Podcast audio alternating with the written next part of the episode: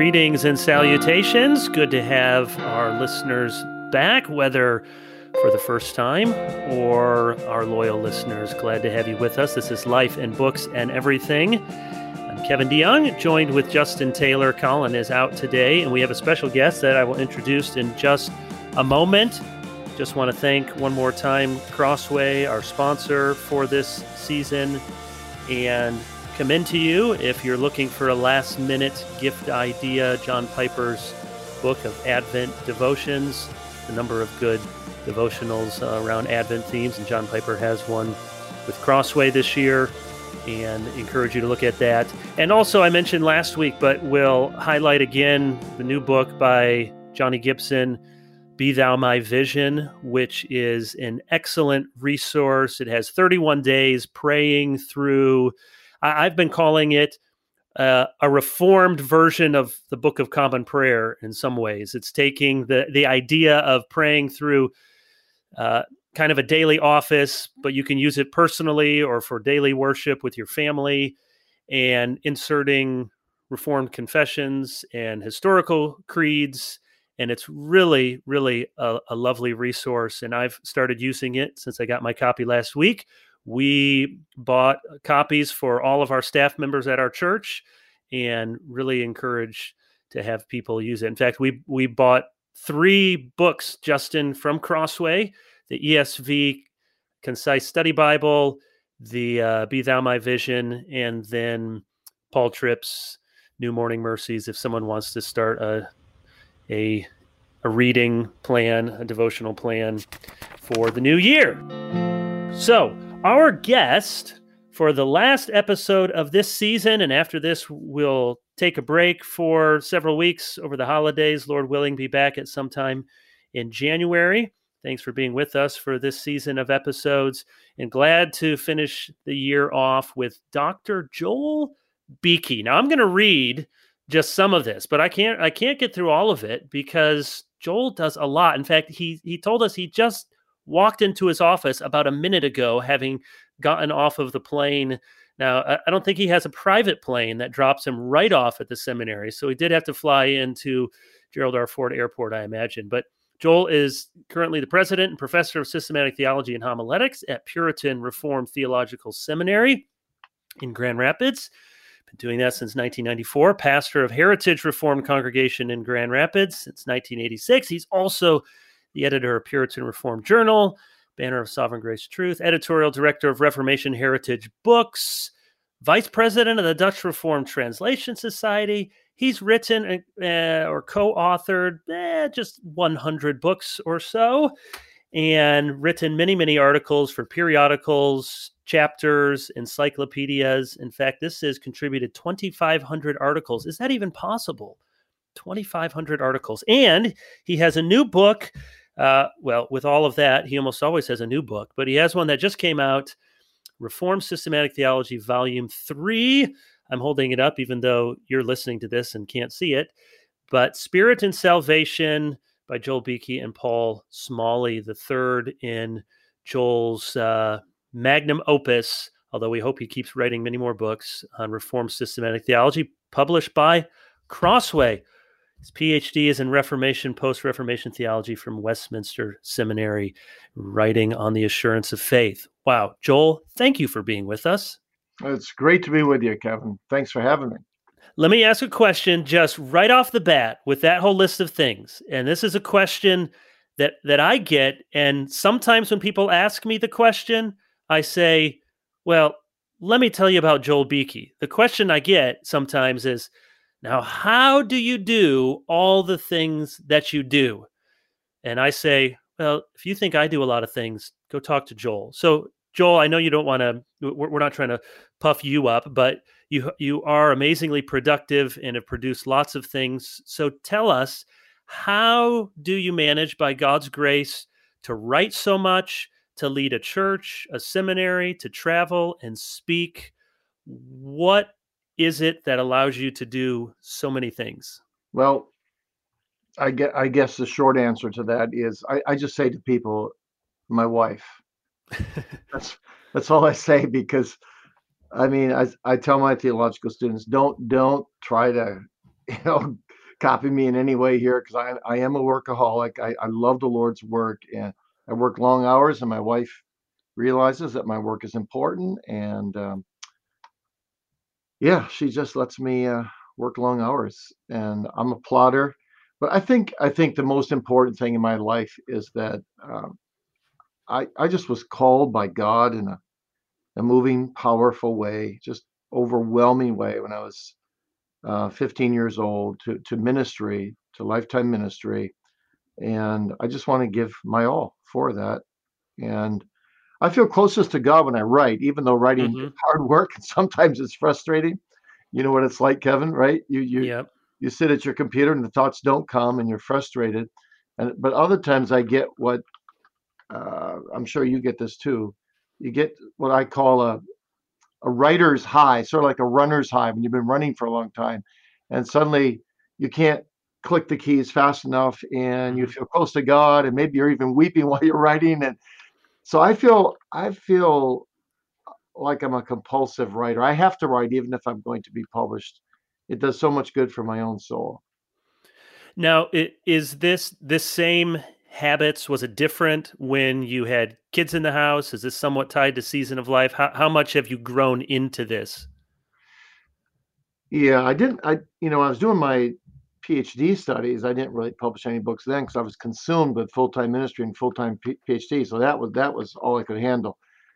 The the children did they suffer? I always said to my wife, you know, I, I, did play with them uh, for an hour or so after supper every night. Then I'd go back to work.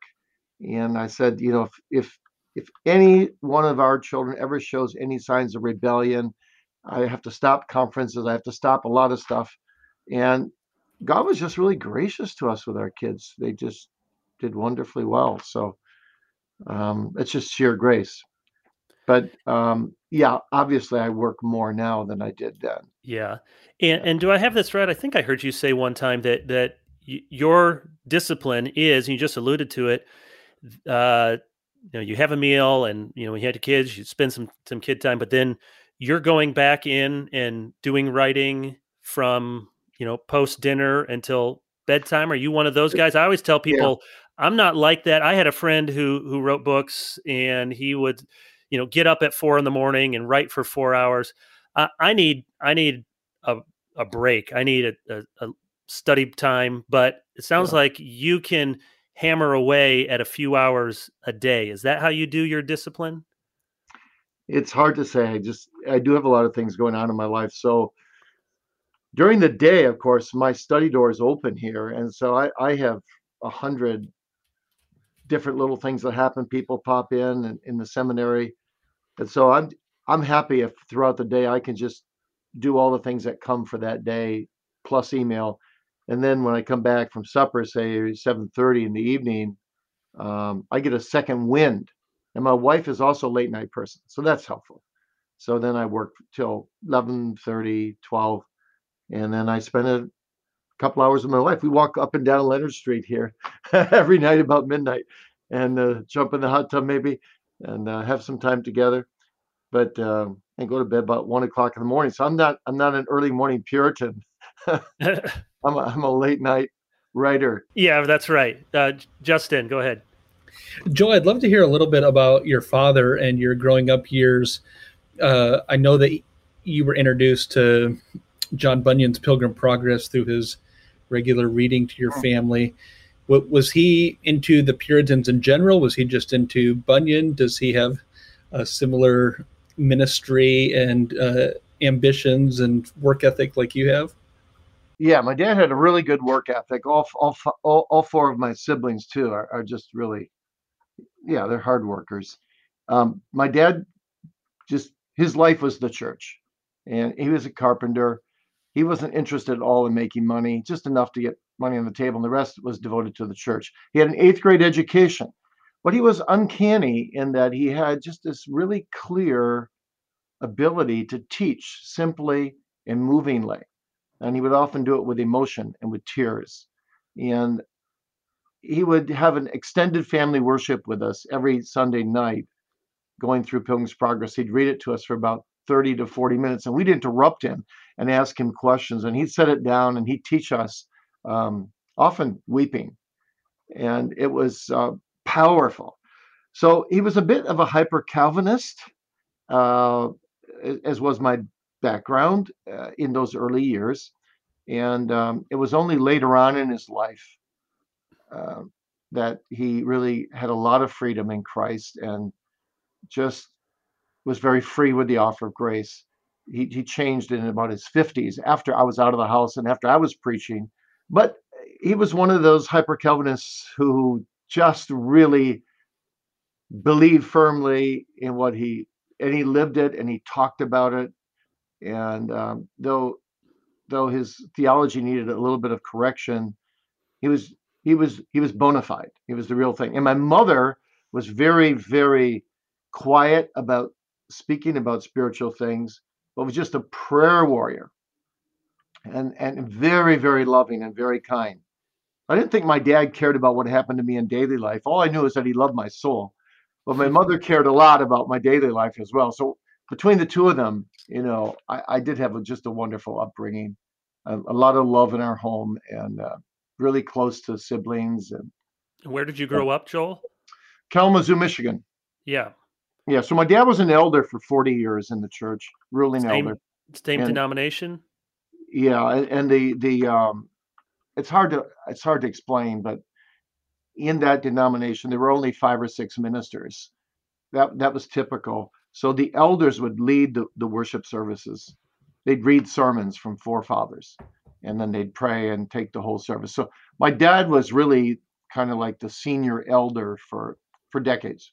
And was the whole denomination hyper Calvinistic? It was it was Netherlands Reformed, and, um, and then later on there was a split, and uh, I, I I was forced because 2,000 people came out from nine different churches, I was really forced to start a new denomination, which is called Heritage Reformed. Yeah, and then we started the seminary at that time. I was a theological teacher in the in the old denomination as well. This is a bit of a, a freewheeling conversation here, but I, am really curious your your thoughts on this, Joel. So we both have uh, grew up in Dutch Reform traditions, though very different traditions. I grew up in in the RCA, and I'm I'm not in the RCA, and there are reasons for that. But I'm thankful for many of the things that I learned in yeah. RCA churches and being in Grand Rapids. I know you're very familiar with RCA and CRC. So I, I love my my Dutch Reformed roots, and it was very important to my family, and it mm. still is. I I will sometimes say jokingly, though it was serious, that if I ever had a, a girlfriend in high school or an interest or a date, my mom usually asked two questions: Is she Dutch and is she Reformed? And uh, I, I got the important one right. I, I married a Reformed girl. Um, she wasn't Dutch, and that's that's quite all right. But I I've thought before it is it is very hard to find vibrant, dynamic, uh, evangelistically minded thoroughly or- orthodox Dutch Reformed movements. Not not just here, but it seems worldwide. It seems like you either have the the hyper Calvinism and tradition for tradition's sake, or all across the board you have Dutch Reformed traditions which have really gone liberal and lost their confessional moorings. Do you see the same thing? And if you do, why do you think it's so hard to to find in the Dutch Reformed tradition that sort of we love the confessional tradition and we love Jesus? Yeah, yeah. Um,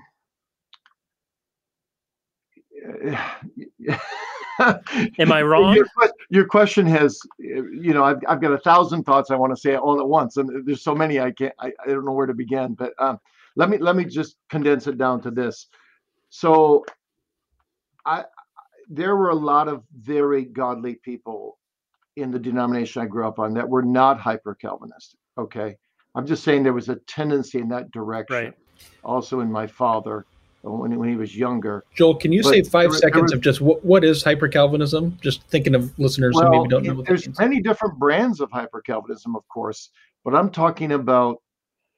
My father, for example, he would say you can only offer grace freely to those who've already come under conviction of sin. Uh, so not to every hearer. And um, so there was a lot of focus on the experience of sin and misery, first part of the Heidelberg Catechism, and not as much on experiencing Christ in, in deliverance and in, gratitude, the third section of the Catechism. And of course, I was saying we need to experience all three for 100%. Our, our, we're, you know, we're, we're just very sinful and we, we do have total depravity, but we have total deliverance in Christ, and that's also experiential and, and total total gratitude. So what happened when when when the split was, you know, from my perspective, I would say the 2,000 people that came out were probably the most. It is a general stroke, broad stroke here. We're, we're, we're some of the most Christ-centered evangelistic people in the denomination. So our churches, Kevin, I would say, uh, I'm going to bat for our churches here. Right. I, I would say our churches are very evangelistic. Every single congregation is very active in the community with all kinds of prison ministry, nursing home ministry, outreach ministry, Sunday school ministry to the children in the neighborhood, and, and so on. Um, but what happens when you when you have a real focus on on sin and misery and the need to experience these things is that when people do get delivered and find freedom in Christ, they do tend then to be very outreaching and full of Christ. And so I have a lovely congregation today of 750 people. It's very active, very alive. And I, I just can't ever think of leaving these people until until old age would take me away, I guess. So I think there's some general things that you said that were true, but I, I, I think there are there are groups that uh, also in the Netherlands that are that are very very alive and that are conservative and reformed.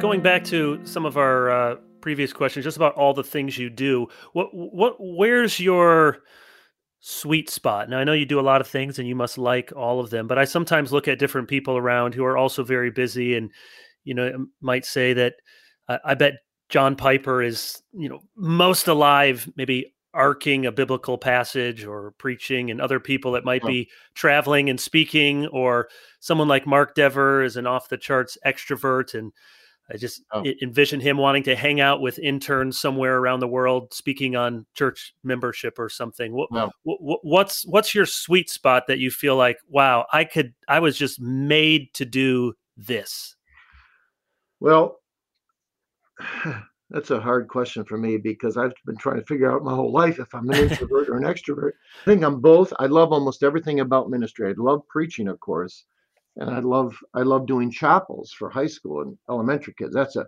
that's a sweet spot. And I love writing and I love pastoring. Um, but I think my drive, my burden in life, is to to to not throw away the baby, but just just mm maybe the dirty bathwater of my background. I, my my passion is to is to preach and teach in a reformed experiential way that connects with the hearts of God's people, and especially um, I want I want the children of God to grow in grace and become more and more conformed to Christ, and to know the experience of what that's like. So it's not just head knowledge or just I brought I was brought up this way, but I want them to be alive. And that gives me my greatest satisfaction when I see God's people growing and falling more in love with Christ and emulating him and uh, yeah, just just being conformed to his image. Joel, uh, one of your many books uh, came out 2018, 500 pages, also published by Crossway, Reform Preaching, Proclaiming God's Word from the Heart of the Preacher to the Heart of His People. And you said before we we hit record here that you think this is maybe the first time that anybody has put this sort of vision to writing. So give us in a nutshell what what is this vision of experiential preaching? How is it different from you know the renaissance of expositional preaching that we see in many quarters? Yeah, well, it is it is expositional preaching, and it is um, although in the you know in the Dutch background tradition, we do use the Heidelberg Catechism as as as a basis for for preaching, and we do preach some of the feast days as well. So we're not always preaching directly through a Bible book, but um, Reformed experiential preaching is always expositional. It's always doctrinal. It's always biblical. It's always practical, but it's also experiential, which is what I argue that everyone from Zwingli all the way down to Lloyd Jones has been doing of a conservative reform tradition for the most part. Um, it it lessened in the in the 18th century with Charles Finney coming on the scene and Arminianism, but uh, all the preachers basically that were reformed from Zwingli all the way to um, early 18th century or mid 18th century, certainly through Edwards, were, were experiential. And by that I mean they would explain how the Holy Spirit works, all these wonderful doctrines in the soul, and and, and how we live these doctrines and how they become alive for us. So, just in a nutshell, it's one thing for me to stand up and say, you know, dear dear church family, the the doctrine of Christ's intercession is is a precious doctrine to us because it means Jesus is interceding for us. And that's wonderful. That's the doctrine. But it's another thing to say, have, have you ever experienced the, sweetness of the intercession of Christ at every single moment, every single second of the clock? He's interceding for you individually as well as collectively for all his people. So that when you come to the end of your prayers and you're you're in, in deep trouble and you're you're overwhelmed with affliction, you can rely on him that he's interceding at the right hand of the Father for you. Do you know the sweetness of that? You know, something like that. So that's just a, a little flash of an experiential comment that a minister might make. So we're bringing people through experiential preaching, like the Puritans did, like Calvin did, to to to say these things that we teach. Every single doctrine we teach is also a doctrine that has an experiential, practical dimension to it, and that makes Christianity uh, become not just alive, but just vibrant in, in your life. Uh, and, and, preachers who did this throughout church history uh, tended to have very mature uh, congregations who who strove for holiness and um, were very Christ centered. And so, what I'm trying to say is, experiential preaching is the one dimension of preaching today that is most minimized at the peril of the church.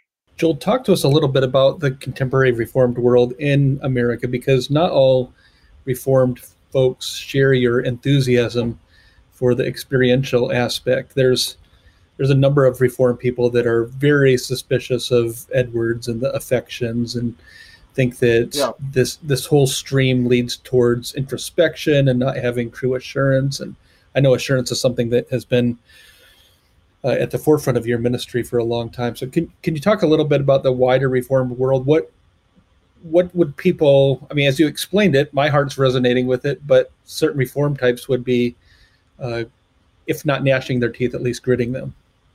Yeah, yeah. Well, first of all, Justin, I owe a lot to you, a lot to you, for your willingness to publish the first book ever written on Reformed experiential preaching and then calling me up. I don't know if you remember, but a month or two later, and you heard that I was working on my life's legacy of teaching systematics, and you asked me, you know, is this going to have the same experiential flavor throughout? And I said, of course. And you said, well, send me send me a manuscript proposal because if we're going to become known as the Reformed Experiential Preaching Publisher, or one of them, we also would be interested in Reformed Experiential Teaching.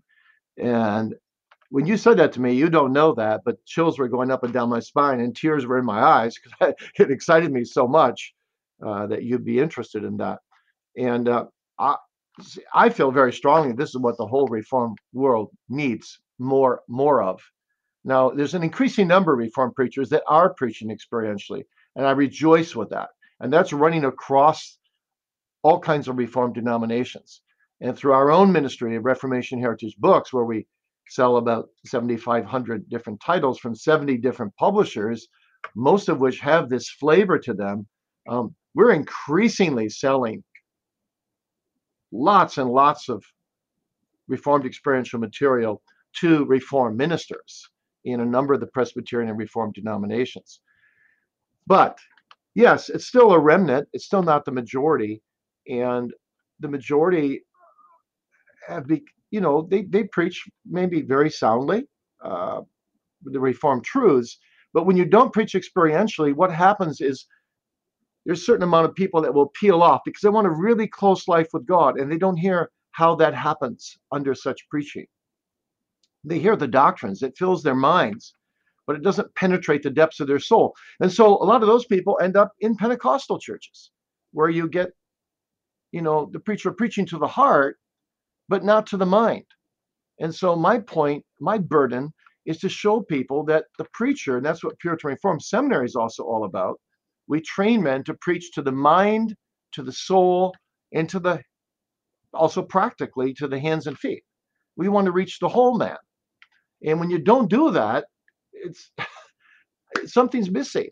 And and so people feel that, and often they say, "Oh, it's too boring." You say doctrine is boring, and that's why that's why we're writing this series of books for you, Justin, for Crossway, to show that no doctrine in the Bible is boring. Every doctrine is full of life. Every doctrine penetrates the experience of the soul. Every doctrine is practical in that it reaches our hands and feet. And so, what we do in this series of books, and especially volume three, which just came out on the spirit and salvation, we're basically doing five things with my with my co-author, my TA, Paul Smalley, and he's taking my notes and fleshing them out, adding footnotes and all kinds of things. So he's he's earned a full co-authorship here. He's he's a dear brother. So what we're doing is we're doing five things. We're saying, what does the Bible say about this particular doctrine? What does church history say, pro and con? Then how do you experience it? How is it made real to you in your heart of hearts, in your inmost being? And four, how is it then made practical in your life, uh, coming from within you in your out, outward life? And then five, how do you end in doxology, praising God for this glorious doctrine? And so we end each chapter with as you know, with a poem or, or a hymn in which you're praising God. So that is the old way of doing systematics. And then in this volume three, that just came out last week, we attach ethics at the end of soteriology. Because as you know very well, ethics often goes in a liberal direction today. I, I say it always goes about 20, 20 years behind, 10, 20 years behind society, the world um, because it's not grounded in systematic theology and biblical theology.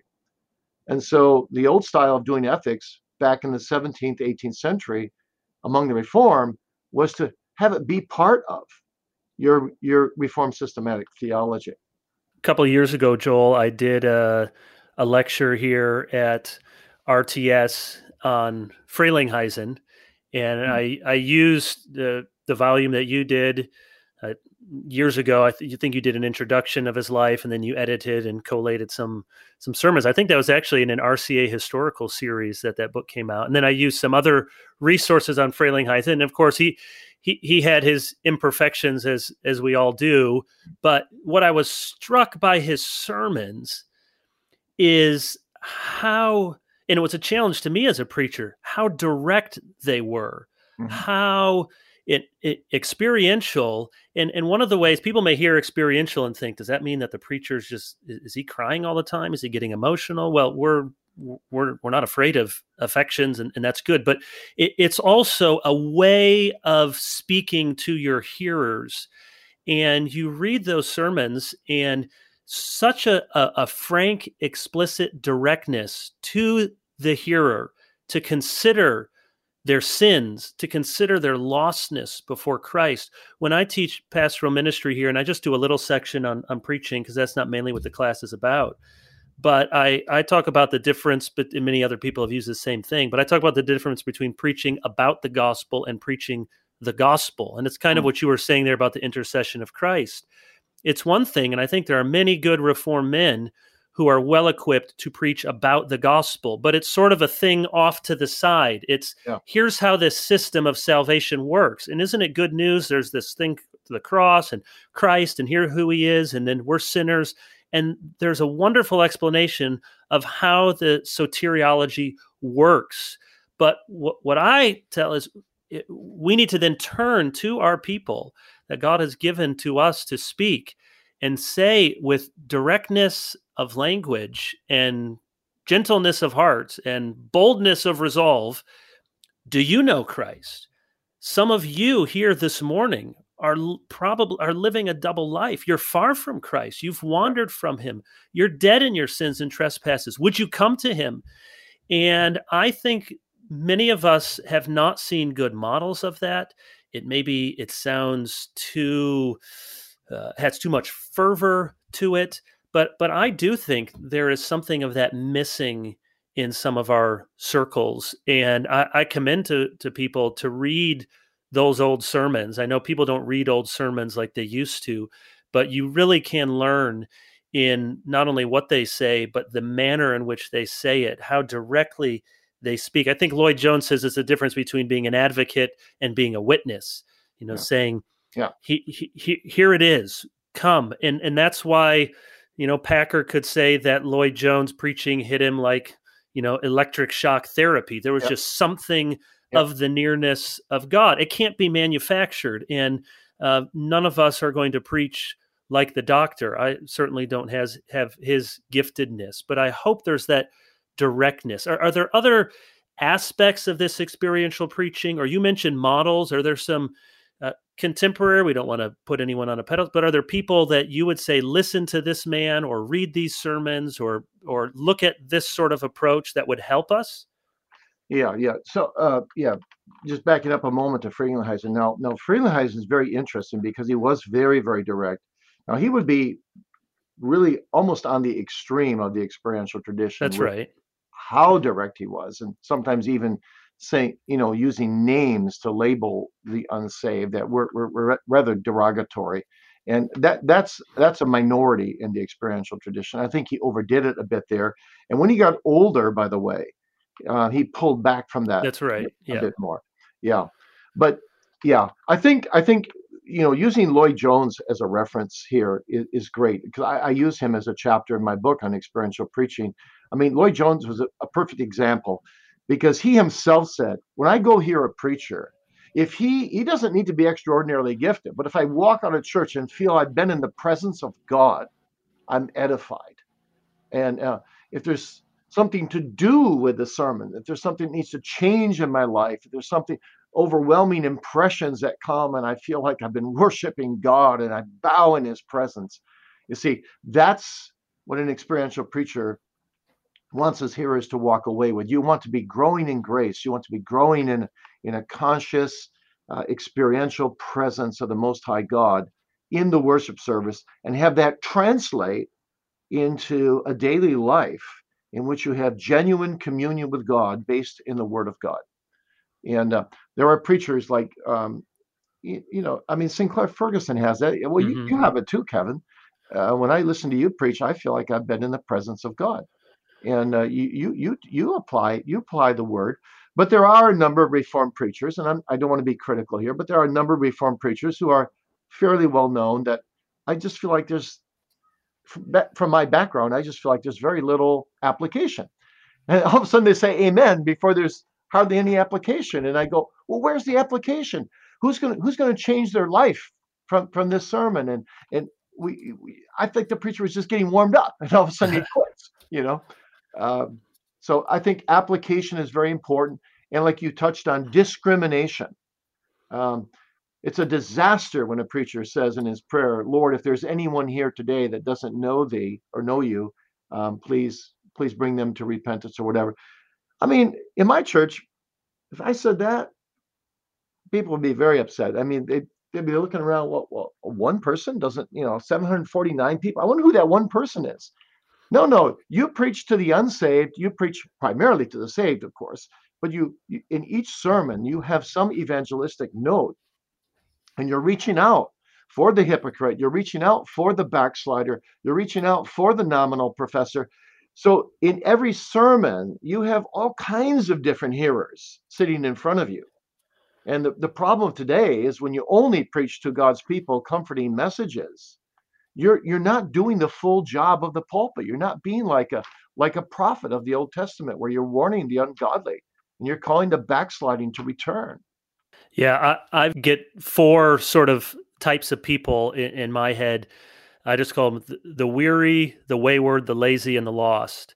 Hmm. And mm. it's not like every sermon I'm tracking through those four things, but it, it tries to, it helps me stay honest because I think any preacher we gravitate towards some and so you said i think there's a lot of men who think everyone in the service every sunday is in the, the weary category and that's okay. right many are and so don't forget that they need comfort they they've come and they're they're tired they're exhausted they're sick of their sins they need the healing balm of gilead but if we think that's everyone every Sunday. And we're not preaching also to the wayward who are living a duplicitous life or the lazy who need an alarm to the unconverted, to quote the, the book, or the lost and need, you know, us to defend the truth that we're preaching. Okay, some of you, uh, there may be an objection that runs like this, and here's an explanation to it.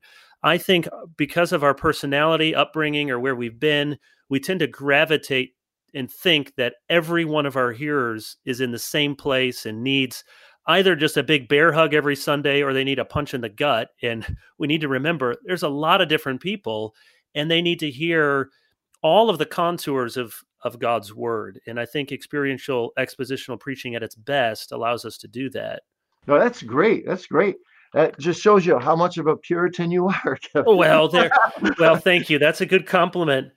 Um, so, let, so can I just add one thing to it real quickly? Yes, please. So you have four categories, and it'd be interesting to to mesh those four categories with with with the old Puritan categories. You know, William Perkins established seven categories, and uh, but it's interesting. Like he would say, among God's people, there are those who are beginners in grace, and they're lacking full assurance. They, they they're new to the faith, and then there's the, the assured Christian who, who's strong and, and vibrant but there's also the backsliding Christian. So and and there's there's or, or the careless. So there's three or four categories of Christians, but even they would even separate categories among the unbelievers. There's the impressed unbeliever who's still unconverted, but he knows what he needs, but maybe his heart is still in the world, and then he needs to be preached to. But then there's also the indifferent or the hypocrite who's in the church. You don't, you don't even know why he's there. Maybe he's there because his parents want to be there. Um, so this includes children who are unsaved and, and, and teenagers who are unsaved. And they need a particular kind of address. But just like you said, not every sermon do you do you do you reach out to all seven of these categories, or in your case, all four. But over a period of time, if you're preaching the whole counsel of God, you've got to reach all those people. Yeah, that's right. Uh, let's let's use that to transition and talk about one of your other big books, I had my assistant pull up Joel Beeke books sorted by Amazon popularity as of last week. Number one is your new volume three, Reformed Systematic Theology. And number two is A Puritan Theology Doctrine for mm-hmm. Life. Tell us about that big book, what's in it, and what you were hoping to accomplish with it. Yeah, well, that book I, I co-authored with with Mark Jones, and mm-hmm. actually, what happened on that book is he sent me 13 chapters to do uh, a, a, book on Puritan covenant theology. And I said, wow, Mark, these are fantastic. And um, by the way, I've been thinking of taking my life study of the Puritans and, and doing a kind of systematic theology, not of the Puritans, but not touching every single subject, but just touching those subjects that they really have something to contribute to the Reformed faith. And um, I just said, you know, is that something you you'd like to because I haven't done much with Puritan covenant views. I said that would be a really important section of the book. We could take your 13 chapters, I could add some of mine, we could see where it goes. He said, Fantastic, let's do it. And I said, Well, how about, you know, when I'm 65 or when I'm, you know, I'm retiring? He goes, No, let's do it now. I said, Okay. He said, In fact, why don't you send me a list of subjects? I sent him 80 subjects. He goes, 80 subject. This is way too. So we pared it back down to 40 and then by the time we got those 40 done, we added one. Well, we got to do a Providence, John Flavel, Mystery of Pro- We got it. Okay, there's another one. We got it back up to 60. And our goal in the book was therefore to give you all the highlights of Puritan systematic theology and then give you eight or nine chapters to show how they took all those doctrines and brought them home to their marriage. That's a chapter, to their family, to their to their own zeal, to their meditation, to their prayer life. So, hence the subtitle, A Doctrine for Life. And because it is such a big book, we were going to just do um, 3,000 in the first press run, but it, somehow people picked it up on social media just before it came out. And when it was at the printer, this is a really neat thing. We we said um, I called the printer and said, "Can you ramp it up to 6,000?" He goes, "Yeah, that's fine." So we did 6,000, and all 6,000 were sold in the first six days. I've never had a book like that. And uh, so we went back to press with six more thousand, and they were all gone in six weeks. and then another 6,000. They were gone in a couple months, and another 4,000. And then since then, it's been reprinted several times. So it showed me something amazing. It showed me that there's a lot of people out there that want to understand the Puritans, know they have something special, know there's a spirituality about them that could help them grow in grace, but they have difficulty reading the original Puritans, so they hold back. But now they have a book that explains what the Puritans teach, and they they respond to it and they love it. And so, actually, that book is um, probably my most popular book, and a lot of it deals with. I mean, a lot of it's to be credited to Mark Jones because he did a wonderful job. But uh, I love I love selling that book to people as well because it's an intro volume that gets them excited about the Puritans, and then they start going to the what they do. What what I tell them to do too is go from that book as an intro, go to the Puritan Treasures for Today series, which we're doing, which are just short Puritan books of 100 to 150 pages each, where every sentence is edited. And um, it reads like it was written yesterday. And, and go through some of those, and then get into Thomas Watson, John Flavel, John Bunyan, some of the easier Puritans to read. Justin, do you have a question, or I have more Puritan questions? Yeah, I was going to ask on the Puritans too. That so somebody's in that position, they've kind of dabbled a little bit. Perhaps they've read from the Puritan theology.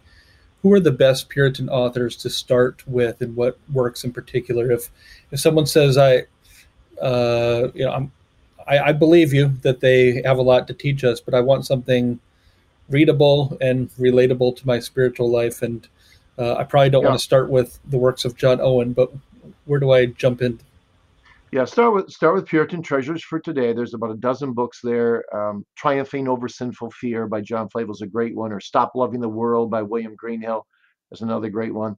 And, and then you guys at Crossway and Banner Truth and in RHB, we we all have a spattering of books where whether it's John Owen or someone else, we've edited them in a more mild way where they're very very true to the original but i, did a book for uh Deo Gloria a long time ago that i often recommend heaven taken by storm by thomas watson.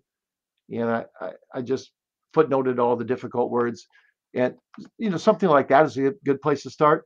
And then watson in general the original watson he's, got short sentences he's really pretty easy to read once you get going and once people get hooked and feel the substance in these books compared to the typical book today. Um, then then then they're on the roll, and then they want to read Flavel, they want to read Thomas Brooks, they they want to you know Stephen Charnock's a bit harder, but I would say Watson, Flavel, uh, Bunyan, um, and and read the great classics. I mean, I get people coming to me who've never even read Pilgrim's Progress. I mean, what what a read that is. Uh, so so start with some of the great classics. I have two follow up controversial questions about the Puritans. Oh dear. So I, so I what about anticipate them? okay, so here's one of a historical nature. Uh, and, and I've heard this argument before, and and I'm interested in how you respond to it because I, I think there's, yeah, I'm just interested in how you respond to it. For good historians say, what say Banner of Truth, RHB, what sort of our tribe has done to reinvigorate the Puritans is uh, a bit of selective reading. That the Puritans, historically, the Puritan movement was broader than just the Reformed guys that are being reprinted. That there were Arminian Puritans, there were Puritans that were more of a political nature. Uh, that they, they weren't all, they didn't all fit this sort. Now, the guys that you're talking about were Puritans, but Puritan is not just shorthand for, you know, earnest Reformed theologians. It was a broader ecclesiastical political label in England, and there were other sorts of Puritans than the ones that we might read or Banner of Truth would republish. What do you say about that historical argument regarding the Puritans? Yeah, there's a tad of truth to it in some ways, but it's there's a tad of truth to it in every movement in history. Um, the reformers are the same way. I just saw in Spurgeon's library down in in uh, down in the south uh, Wolfgang Musculus in English, his systematic theology. I was thrilled. I've never seen a copy of my life in English. And why why hasn't that been reprinted? Wolfgang Musculus was a great great writer. Well, because John Calvin overshadowed him with his institutes. So there's a lot of Puritan books that aren't being published. Some of them don't deserve to be published because they weren't the best writers. They weren't the best preachers. Not every Puritan was a straight A preacher. And, and, and that's natural that history is is unkind to epigons and they kind of get left left to lay. Eh, but if you if you if you read the biographies of all the Puritans, it's astonishing. There's no group of writers in church history where such a large percentage has been reprinted. In the last 60 years, there's been 1,000 Puritan books reprinted. Now, there's probably five to 10,000 that have been written, but some don't deserve a reprint. So I, I, think you just need to look at it that way. And there are fringe members of the Puritan movement. There are, were a handful, less than 1% that were Arminian. John Goodwin being the most famous. Um, and then there are the more radical Puritans, who sometimes we call pilgrims, who just cut ties with the Church of England altogether, weren't even interested in hearing anything about the Church of England. Puritans wanted the Church of England still to reform, even, even if they felt if they were kicked out of it. They still cared. They were real churchmen, the mainstream Puritans. So yeah, you have the more radical separatists Generally speaking, they were not as good writers as the mainstream Puritans. A few of them, uh, their books are known, but um, yeah. So the movement was a bit wider, but the the cream the cream is being reprinted. That's amazing how many have been reprinted. Now, that's a good answer. That second question, which maybe hits closer to home for for most people listening, a contemporary critique of the Puritans might go something like this. Uh, the, the Puritans were a bunch of dead white guys. That's how you might put it crassly. More sophisticated, you might say, well, th- they were writing from a place of privilege or they were uh, in their time supportive of imperial sort of movements or certain specific ones, especially if you get to the American colonies you know had slaves like Jonathan Edwards. So why why are we spending all of this time in the Puritan? Sure, there's some things, but can't can't we find the same sort of things from other folks?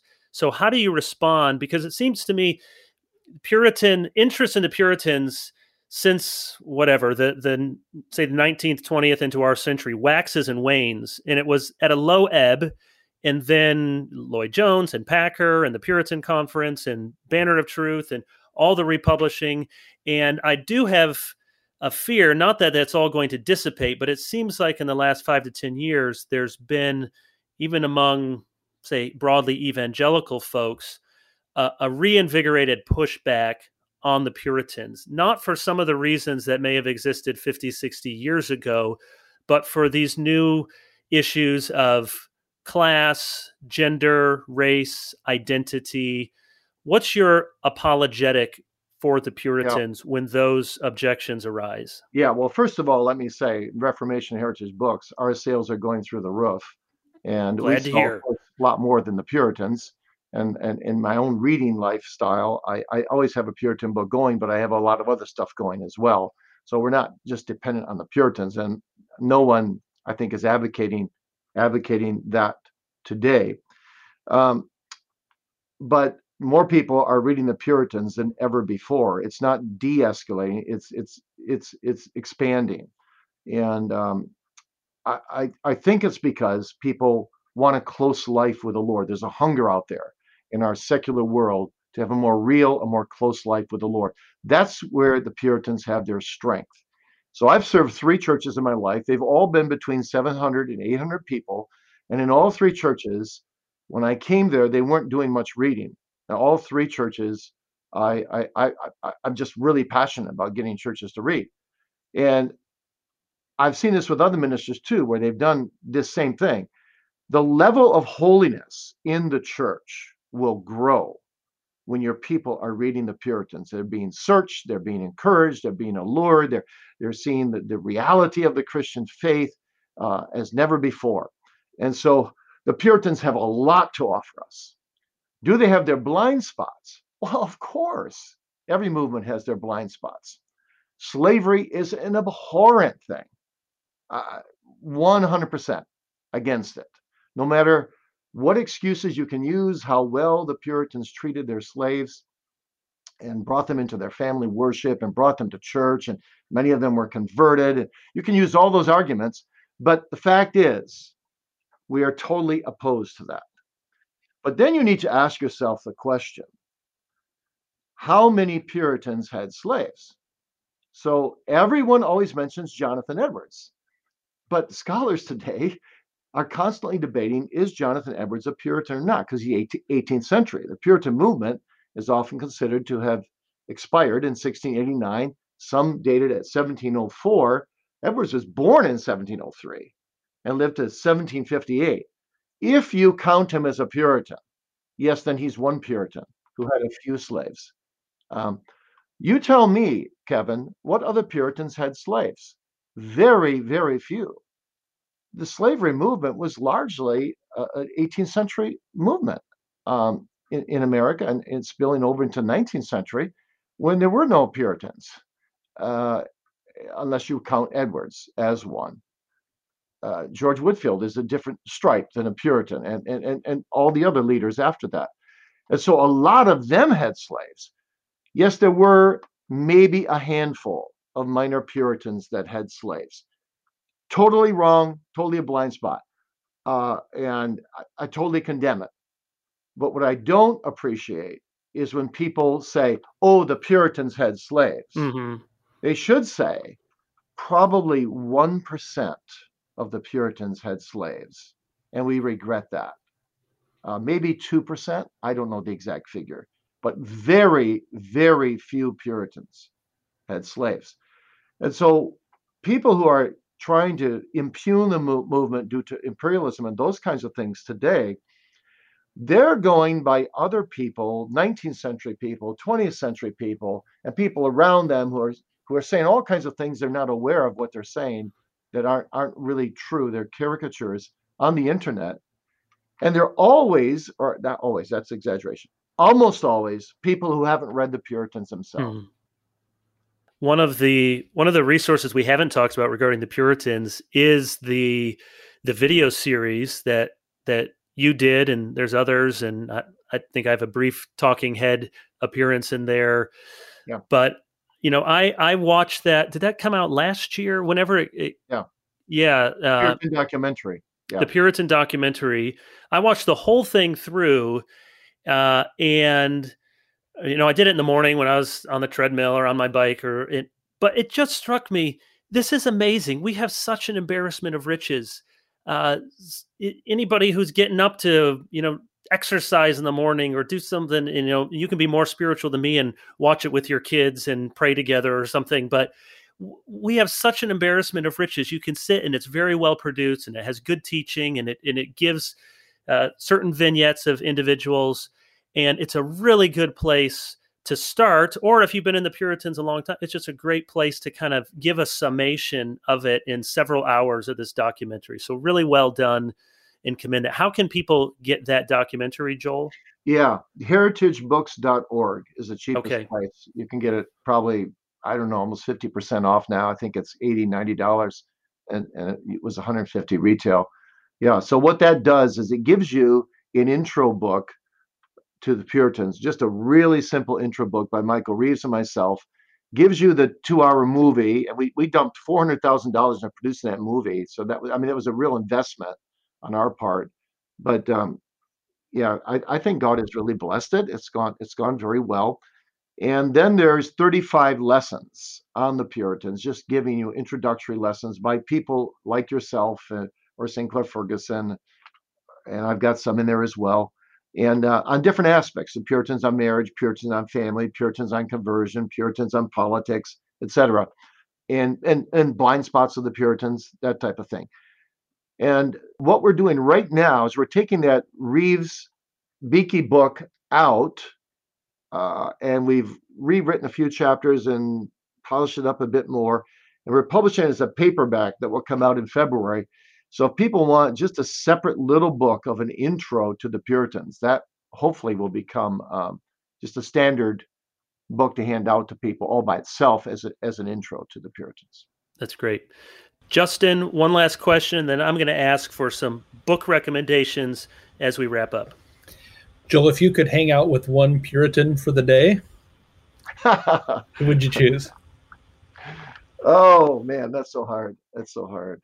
Um, right now, the name that pops into my mind is actually a Scottish Puritan. So I'm going to use a Puritan with a small p instead of a capital P. But um, I'd love to be with Samuel Rutherford. I'd love to say to him, "Tell me about your love for Christ." How did you write such beautiful letters? Yeah, yeah. I mean, I had Rutherford's unabridged copy of his letters, which is like six, seven hundred pages, on my nightstand for more than twenty years. Whenever I would feel the least bit down, I would just uh, pick up that book and start reading it. I didn't have to read more than two pages where he just filled me so with Christ. He just lifted me up again, and it's it's just great. So we are doing, by the way, this is exciting. I, I do want to say this. We're doing a 13 volume of the complete works of Samuel Rutherford in the next nine years. That's what is projected anyway, averaging 921 pages per volume. Uh, Chad Van Dixhoorn, John Coffey, Matthew Vogan, Mark Kohler, myself are five editors of the series. We have 71 people involved, signing contracts for, for prefaces and editing each volume. And uh, three of the volumes have never been translated from Latin, including a systematic theology against Arminianism that Rutherford wrote. That's that's being translated as we speak. So it's very exciting. I, that's great. Yeah. I was going to ask if John Coffey, you know, John was my doctoral dissertation supervisor, and of course did his doctoral work on Rutherford. And uh, yeah, he's an expert. I'm really glad he's part of that project. Yes, he's great. And and, and Chad Van Dixhoorn is uh, he's he's become the lead editor. He's kind of organized it. We got huge style sheets of I don't know 20, 30 pages of all the details that we have to remember with each book. So yeah. Final questions here first just your books. You have so many books we only talked about three or four. Is, is, there another book or two you would want to mention that's one of your favorites that you've written that you would love for people to to check out? Sure thank you for that opportunity. Um, yeah meet the puritans i wrote with randall pederson and what that does that's kind of a companion volume to a puritan theology. Puritan theology gives you their theology and meet the puritans gives you the life story most of them were in prison and all kinds of things and persecution they they went through. So they didn't always uh, live this kind of imperialistic free life. Uh, they were they were people who suffered. They they lost half their children, and so I tell those stories. A lot of people use this book as a daily devotional. Just read one story a day. 150 Puritans, all have been reprinted, and then we have at the end of each article of their life we give you one to two paragraphs on each one of the 700 books that were reprinted by the Puritans by the time it was written. Now there's we're, we're rewriting. We're going to add it to it now next year and bring it up to the thousand mark because another 300 titles have been done. But so that gives you the biography and the bibliography, and then the Puritan theology book gives you the theology. And then the other book I quickly mentioned is uh, Living for the Glory of God, which I did for R.C. Sproul, uh, Introduction to Calvinism. And what I tried to do in that book, uh, with the help of Sinclair Ferguson, Michael Haykin, and some other guys, uh, we wrote a book where we're trying to present that Calvinism is warm and contagious, not just cold, distant, causal, winsome, and the best way, the Reformed faith is the best way to interpret the whole of Scripture, to bring the whole counsel of God. And we look at all different aspects of the Reformed faith, like the Reformed view of politics, Reformed view of marriage, Reformed view of uh, ethics, Reformed view of uh, doxology, as well as the five points and things like that. That's great. So this is a, a, a, very hard final question because you have so many books that you know and love. And I'm just going to ask if you have one that pops to your mind in a few different categories. It could be an old book, it could be by a contemporary author, um, could be published by RHB or by Crossway or anyone. But say there's uh, a minister listening to this podcast and wants an edifying, uplifting biography of a pastor, go. What book do you recommend? Oh yeah, I would say Arnold Dallimore's two volume set of George Whitefield, or the two volumes of Spurgeon's life. Those those have moved me more than more than anything else. That's great. What, what if there's a what if the pastor says, "I want to read a book to help me grow as a preacher in the new year"? Yeah. Um, if you haven't read the classics, I would read Lectures to My Students by Spurgeon, Preaching Preachers by Lloyd Jones. And don't forget Pastoral Theology by Thomas Murphy. That, that's a great, great, great book as well. And then what if somebody, uh, a, a layperson out there, wants to read more history? They're not looking to get a PhD in history, but they want to get some history of, let's say, in particular, post Reformation Puritans to the present. What book or books do you recommend to understand that better? Yeah, I would go in different categories there. Uh, Carl Lindberg's book on on the Reformations, uh, mm-hmm. I think is is really really readable and um, pleasurable and just really informative and good. Um, the Puritans, beside stuff that I've written, if I had to pick the best Puritan book, I would say Worldly Saints by Leland Ryken. That is really good and and simple to read, but just very informative. And Bruce Shelley has some really. I don't like the opening chapter or two on the New Testament, but his for one volume church history, you know, for a beginner, that that's a really good book. Uh, I'm yeah, and that's another conversation. Maybe I'm always looking for that because besides Bruce Shelley, when people say, you know, someone in my church, I want to re- I want to a summary. I don't want to read multiple volumes, but I want something more than 100 pages. Yeah. Give me a beginner's introduction to church history. I go back to that and I don't know if, you know, that somebody needs to write a, a new version of that or do something yeah. that's Yeah, I, I don't think the best thing has been and that if you want it really really really really short, um, you know, we took Sinclair Ferguson's yeah. 5 minute summary of of of, of all his um uh, things he did in, in, the Columbia, South Carolina pulpit, and we turned it into a little book. Um, but that's that's like two pages per century. Uh, that that would be that's where you could start out. But he also did another book now that uh, Reformation Trust. That's right. Uh, that's maybe a 200 page paperback. That that would be good. That would be good as a starter. Last category: someone in the new year wants to read a book that will magnify the cross of Christ. Yeah. Um, you know, Dane Ortlund's Gentle and Lowly. Uh, it's just a, just a really moving book for a lot a lot of people, and I think rightly so. That's been really popular. RHB too. We've sold thousands of them for Crossway. That's a great book. Uh, if you want something a little bit older, I think The Suffering Savior by uh, F.W. Krummacher is just a really moving book. He makes Christ's suffering so very real. Uh, I wept many a time reading that book, what my Savior's done for me. And then, if you want to go back to the Puritans, um, when I was 17 years old, I read Christ Our Mediator by Thomas Goodwin.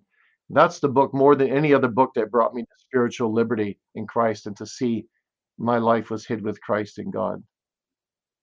It's wonderful. Well, I'd love to keep talking about books, but you just you just got back to town, and uh, so grateful for you taking the time to be with us, Joel. Thank you for your your work in the church and in the seminary, and publishing and your own writing. And pray God gives you good health and good energy for many years to come. So, thank you to all of our listeners out there. Lord willing, we'll be back in the new year.